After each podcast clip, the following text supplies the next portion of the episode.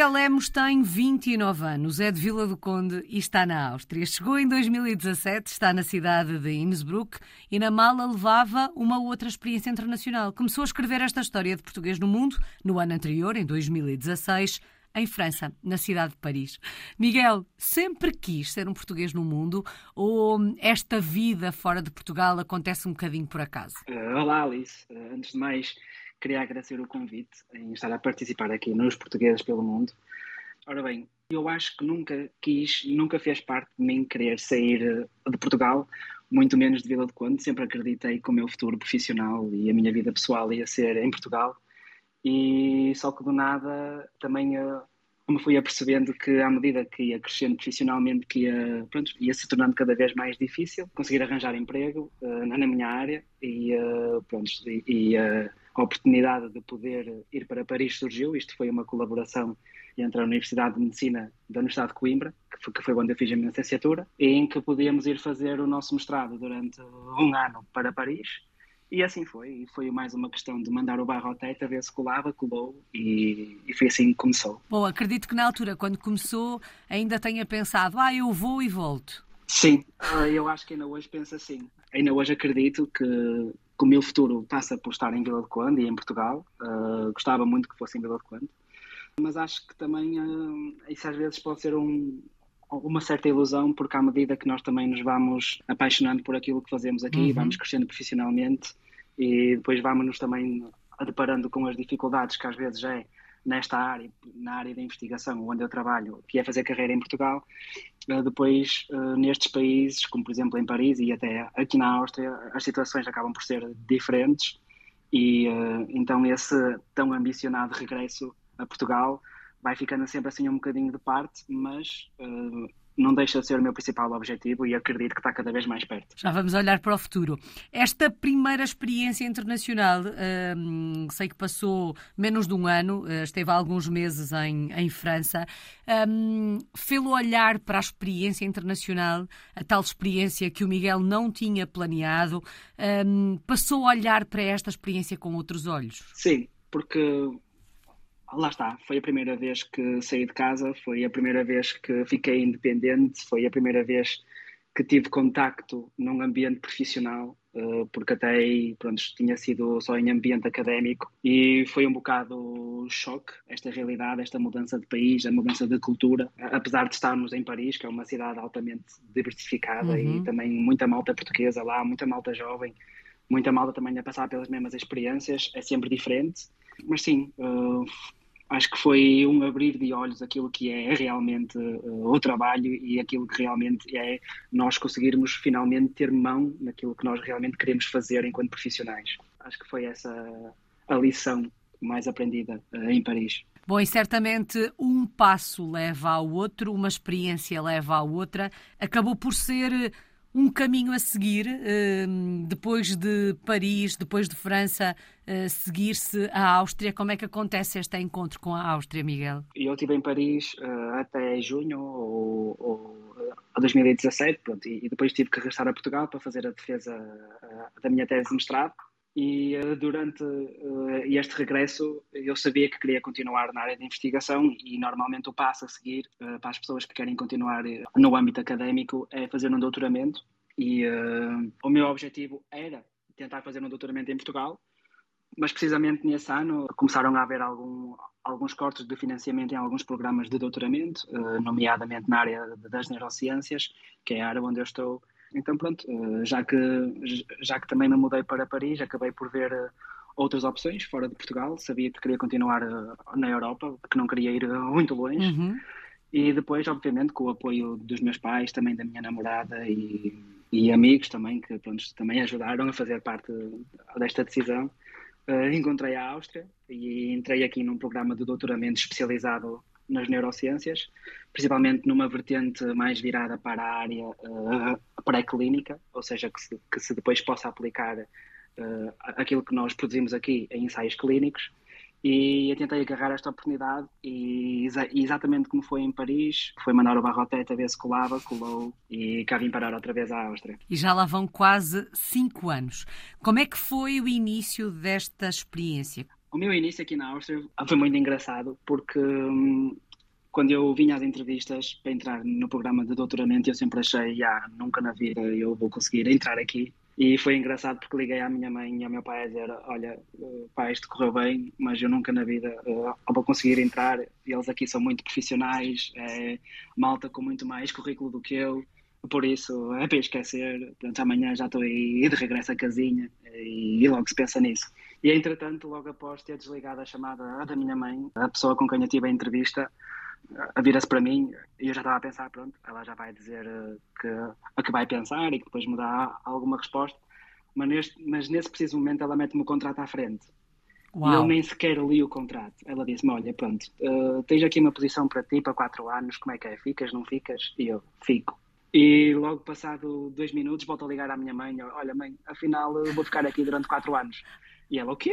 E pronto. Vais a casa fazer a mala ou fica já? É, sim. Basicamente fui a casa uh, a passar o resto do verão. Uh, mas, obviamente, isto, eu estou a, a dizer isto aqui assim em jeito de brincadeira, uhum. mas isto foi uma decisão muito, muito bem ponderada com os meus pais, outra vez com a minha namorada, que também sempre me apoiou aqui. E ela também, neste momento, está aqui comigo agora. Mas não deixo, não deixo de acreditar que tive, que tive muita sorte e no facto de ter vindo cá parar.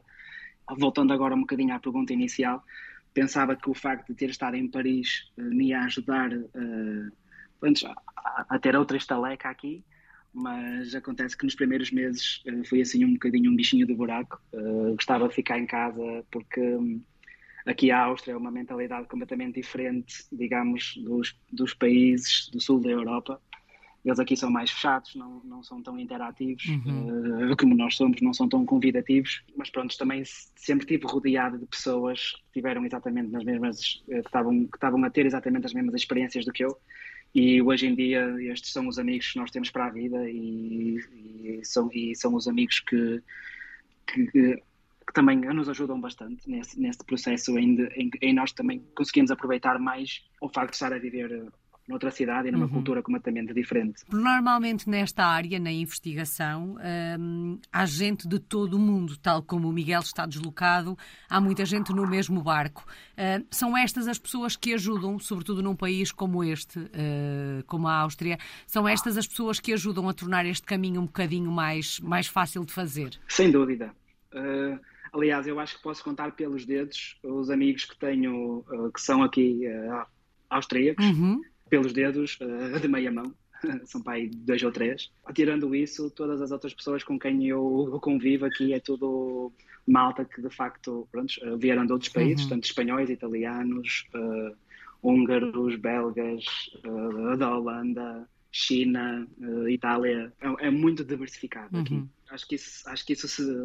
Isso deve-se uh, especificamente à, à ciência uhum. e à investigação. Apesar de ter só dois ou três amigos austríacos, o que é que nos pode dizer dos austríacos? Já sabemos que são um bocadinho mais fechados, já nos disse, mas como é que descreveria um austríaco? Eu acho que os austríacos são pessoas altamente prestáveis, mas são pessoas pouco altruístas, se é que me consigo fazer uhum. entender. Se eu tiver na necessidade de pedir ajuda a alguém, se eu, tiver, se eu precisar que alguém me desenrasque numa situação, principalmente com a língua, com o alemão, que não é uma língua fácil de aprender, uh, se eu tiver que pedir ajuda a alguém, eles ajudam, eles falam inglês. Acho, acho que ainda não conheci nenhuma pessoa que não soubesse falar inglês.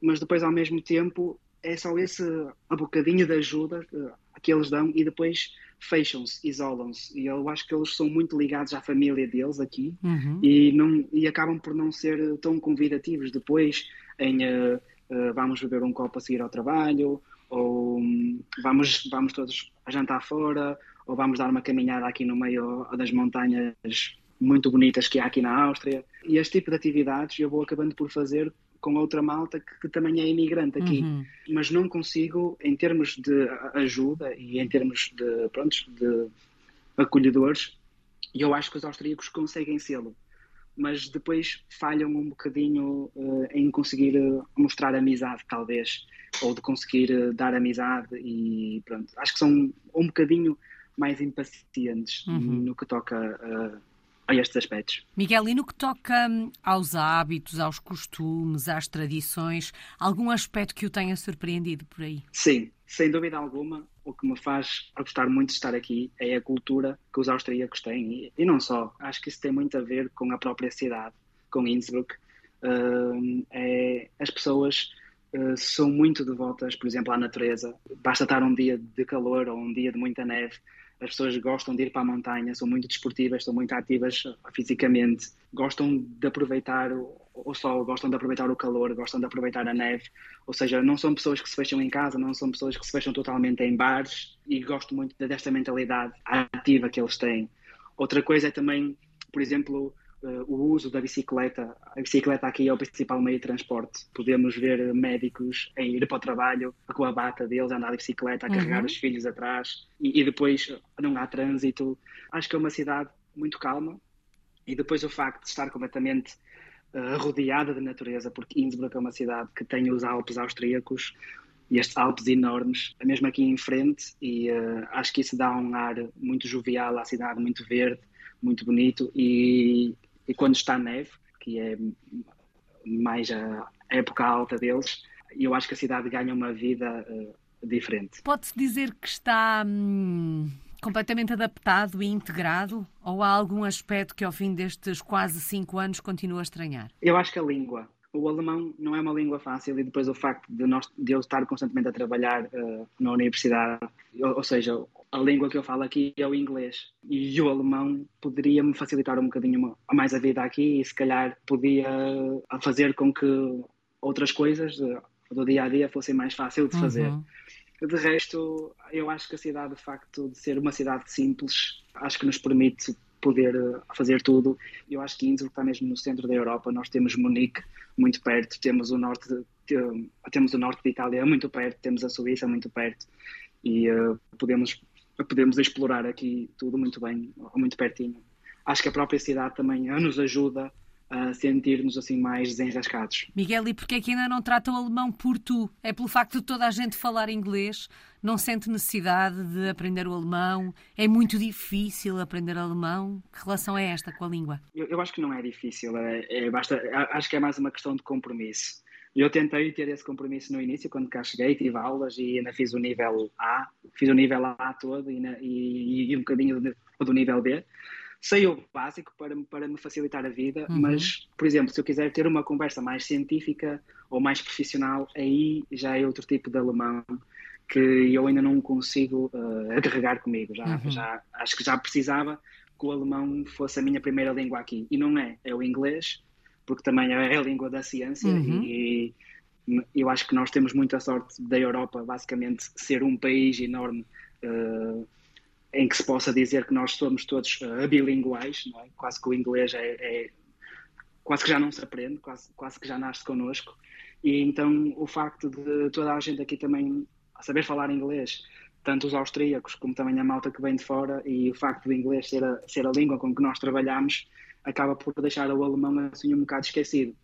E depois também, porque as pessoas com quem eu convivo, lá está, também ou não são alemães, e também em casa, como, eu estou, como estou a viver com a minha namorada, e ela também é portuguesa, ou seja, o alemão acaba por ficar assim um bocado de, de fora. Uhum. Mas tentei aprender e sei o básico mesmo, mas única e especificamente para me facilitar a vida. Miguel, imagino que entretanto o doutoramento já tenha terminado. Fale-nos um pouco dos projetos que tem em mãos, da investigação que está a fazer. Sim, basicamente eu, eu licenciei-me em Biologia, em Coimbra, depois fiz um mestrado em Investigação Biomédica, e acho que, pronto, desde que, desde que entrei no mestrado que eu senti que sempre gostei de aprender os pequenos mecanismos de doença, ou seja, como é que a doença uh, atua no nosso corpo e como é que nós podemos combater a doença. E sempre tive assim um bichinho muito inclinado para a área das neurociências, principalmente das doenças neurodegenerativas, o Alzheimer, o Parkinson e essas doenças assim uh, mais complicadas. Sempre senti que o, meu, que o tipo de investigação que eu queria fazer era basicamente esta ponte entre a investigação e, e aquilo em que depois poderíamos aplicar num, num futuro tratamento. Então, pronto, decidi Uh, a sempre trabalhar em grupos que tivessem um, um foco uh, terapêutico, mais em estudos pré-clínicos, e, e, e vim aqui para a Áustria uh, para, este, para este doutoramento especializado em neurociências, e juntei-me a um grupo que, fa, que tem uma forte uh, componente de investigação na, em doenças motoras, como por exemplo o Parkinson, e foi aqui que fiz a minha tese uh, de doutoramento. Uh, a minha tese foi basicamente testar dois fármacos que estavam a ser testados pela primeira vez. Eu tive que fazer este, este estudo em modelos pré-clínicos, E graças ao trabalho que eu fiz, estes fármacos estão agora a ser testados em ensaios clínicos e já estão a passar a, a primeira fase dos, dos ensaios clínicos. Uhum. E o meu doutoramento foi sobre isto. Uh, entretanto, acabei o doutoramento em, uh, há um ano atrás e depois também uh, tive o convite da minha chefe para cá ficar mais um ano enquanto investigador pós-doc. E por isso cá estou, e o objetivo agora é continuar o proje- este projeto que temos em mão aqui, que em princípio deve, deve acabar agora aqui em meados de outubro, novembro, e o objetivo agora em, em termos profissionais era dar o próximo salto na minha carreira, uh, que era, gostava de poder trabalhar mais perto do desenvolvimento destes ensaios clínicos com doentes com a doença de Parkinson, por uhum. exemplo. É isso que ambiciono e pronto, vamos ver como é que corre agora este processo de transição. Ou seja, era ver na prática os efeitos daquilo que esteve a trabalhar durante este tempo todo. Sim, porque acho que adquiri bastantes conhecimentos nestes estudos pré-clínicos e depois saber como é que estes fármacos são produzidos, não é? E quais são, quais são os alvos terapêuticos em que nós nos devemos focar para este tipo de doenças. E uh, sim, e agora gostava de poder continuar a crescer uh, nesta área uhum. e de facto conseguir ter mão uh, mesmo em alguma coisa que possa ter efeitos benéficos e efeitos uh, protetores para pessoas que vivem com este tipo de doenças. Bom, eu acredito que um, se vai encontrando a realização profissional um, a cada passo que se vai dando, uh, mas quando percebemos que o resultado do nosso trabalho pode ter um efeito prático na vida de alguém e esse efeito prático pode resultar em qualidade de vida, o, o sentimento deve ser ainda mais uh, compensador, este sentimento de realização deve ser ainda maior. Sim, e eu acredito muito nisso, apesar desta área das doenças neurodegenerativas ser uma área bastante complicada, uhum. porque estamos a falar do nosso cérebro, não é? E... E hoje em dia vamos-nos apercebendo que estas doenças neurodegenerativas se calhar não atuam só no nosso cérebro e podem afetar todo o nosso organismo. Ou seja, esta complexidade e o facto de também não haverem grandes, grandes alternativas terapêuticas para estes doentes, acho que isto nos dá assim, uma certa força em querer continuar a investigar e a trabalhar com, com, com a indústria farmacêutica e com a indústria biotecnológica na, na tentativa de encontrar alvos terapêuticos mais, mais eficazes, porque ainda continua a haver uma diferença muito grande na eficácia destes estudos pré-clínicos e depois de aplicar estes estudos e estes fármacos em ensaios clínicos. Uh, ainda há muitos aspectos que falham e eu sinceramente gostava de trabalhar nesse gap, não é? Que, nessa diferença que existe em tentar uhum. otimizar aquilo que se passa no ambiente pré-clínico para depois no ambiente clínico, e é isso que me dá essa motivação e, e, e também... Eu acho que a ciência faz todos os dias, não é? E eu posso estar aqui no laboratório, como estou exatamente neste preciso momento aqui no laboratório, e se calhar amanhã posso ter aqui um resultado e gosto de ir discutir este resultado com a minha chefe e, e ver aquilo que ela tem para dizer. Gosto de discutir o meu resultado com outras pessoas, gosto de mostrar o meu trabalho uh, em conferências e ver o que é que outras pessoas têm para, para dizer, porque também há muita colaboração uh, aqui no mundo da, da, da ciência, ciência, em pessoas que trabalham dentro, dentro, dentro da mesma área. E todo este networking que, que existe tem o seu lado bom, não é?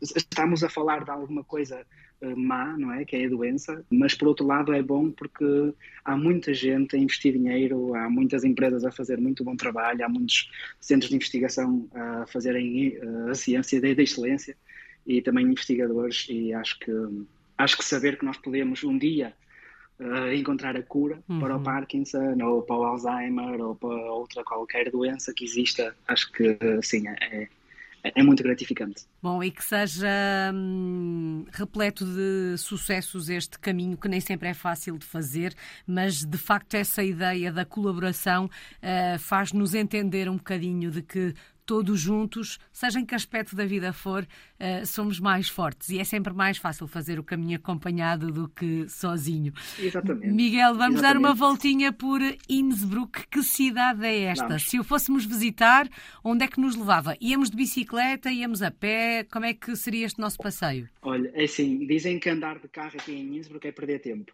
Por isso, íamos certamente de, de bicicleta uhum. e conseguíamos chegar... Uh, a qualquer ponto da cidade em menos de quinze minutos, andar de bicicleta. Apesar de estarmos numa cidade completamente rodeada de montanhas, ou melhor, isto, isto não são montanhas, isto são paredes in, uh, enormes que existem, e estes Alpes austríacos são magníficos, são imponentes, e uh, eu gosto muito de dizer aos meus amigos que por exemplo, eu sou de Vila do Conde, adoro o mar, adoro a praia, e gosto de olhar para o mar e gosto de sentir a tranquilidade do mar e, e o respeito que o mar uh, uh, tem, não é? Uhum. Um, o respeito que nos impõe. E, e, exato, isso. Uh, e, e estar aqui, em Innsbruck, que é uma cidade completamente plana, e de repente, à nossa frente, quase na ponta do nosso nariz, termos estes muros quase de dois mil metros, pontiagudos, mesmo à nossa frente, é imponente. Estas montanhas transmitem uma imponência enorme. E assim uma sensação de proteção, assim uma sensação de natureza, de ar livre, é muito bonito. Então quando está assim um dia de sol bonito, ou, porque aqui dias de sol por acaso há muitos, há muito dia de sol aqui e há muito calor, e quando, está assim, quando estão assim estes dias aqui no verão, a cidade fica com um verde que eu acho que nunca vi um verde assim. E acho que Innsbruck é isto, é, é este contacto muito próximo que nós temos com a natureza, e as pessoas são completamente devotas à natureza, e eles acabam um dia de trabalho e não vão para casa, não se vão enfiar num café ou, ou num centro comercial, não, eles pegam nas bicicletas e vão para as montanhas, vão fazer os trilhos, vão fazer caminhadas, vão fazer escalada, vão aos lagos, porque depois, entretanto, a neve também começa a derreter e vai formando assim uns lagos de água cristalina no meio da montanha que são lindíssimos. E acho que Innsbruck, o que caracteriza Innsbruck é isto, é este contacto muito próximo que nós temos com a, com a natureza. Uhum. Depois... é uma cidade também muito jovem, porque também está ligada à universidade, e o polo universitário aqui é muito grande, e o, o centro hospitalar aqui também é muito grande, muito desenvolvido e até muito conceituado. Ou seja, há muita malta jovem, mas não é só a malta jovem que dá a vida à cidade, é também a malta mais adulta. E é aqui que eu reparo nas diferenças em Portugal. Por exemplo, eu às vezes gosto de sair de casa num fim de semana ou a seguir ao trabalho, gosto de dar uma caminhada pela montanha. E são caminhadas exigentes, porque temos de estar a subir, e depois é tudo assim, a terra batida, tipo os típicos trilhos, não é? E, e não passam tanto jovens por mim, passam mais uh, pessoas adultas. Pessoas adultas, mas com setenta, oitenta, sessenta anos, noventa anos, eu não estou a brincar. E passam por mim de bicicleta, a andar, em grupos... E, e, e esta é a diferença da cidade. Eu acho que a cidade, acho que a cidade também rejuvenesce uhum. muito a malta aqui. Bom, ficam aqui algumas uh, sugestões. Miguel, e quando olha para o futuro? Há pouco já deixou no ar aquela vontade forte de regressar, uh, mas uh, quando olha pelo menos para o futuro mais próximo, uh, vê-se aí na Áustria durante mais alguns anos? Eu não queria. Gosto muito da Áustria, estou, sou muito grato à Áustria e às pessoas com quem eu conheci aqui e com quem eu tive a oportunidade de, de trabalhar, mas agora que esta etapa acabou e agora que, pronto, pude desenvolver um bocadinho mais, gostava de poder sair, gostava de poder aplicar tudo aquilo que aprendi e, e tudo aquilo que conheci, todos os meus conhecimentos, todas as minhas ligações. Gostava de poder aplicar isso no nosso país, gostava de me poder estabelecer no nosso país, porque eu acredito que não é só aqui que é melhor, acredito que é possível ser melhor em Portugal também. Não vai ser fácil, não. Costuma-se dizer que são um sete cães ou um osso, uhum. são, mas nós portugueses somos feitos de uma fibra, somos feitos de uma fibra um bocado diferente dos outros.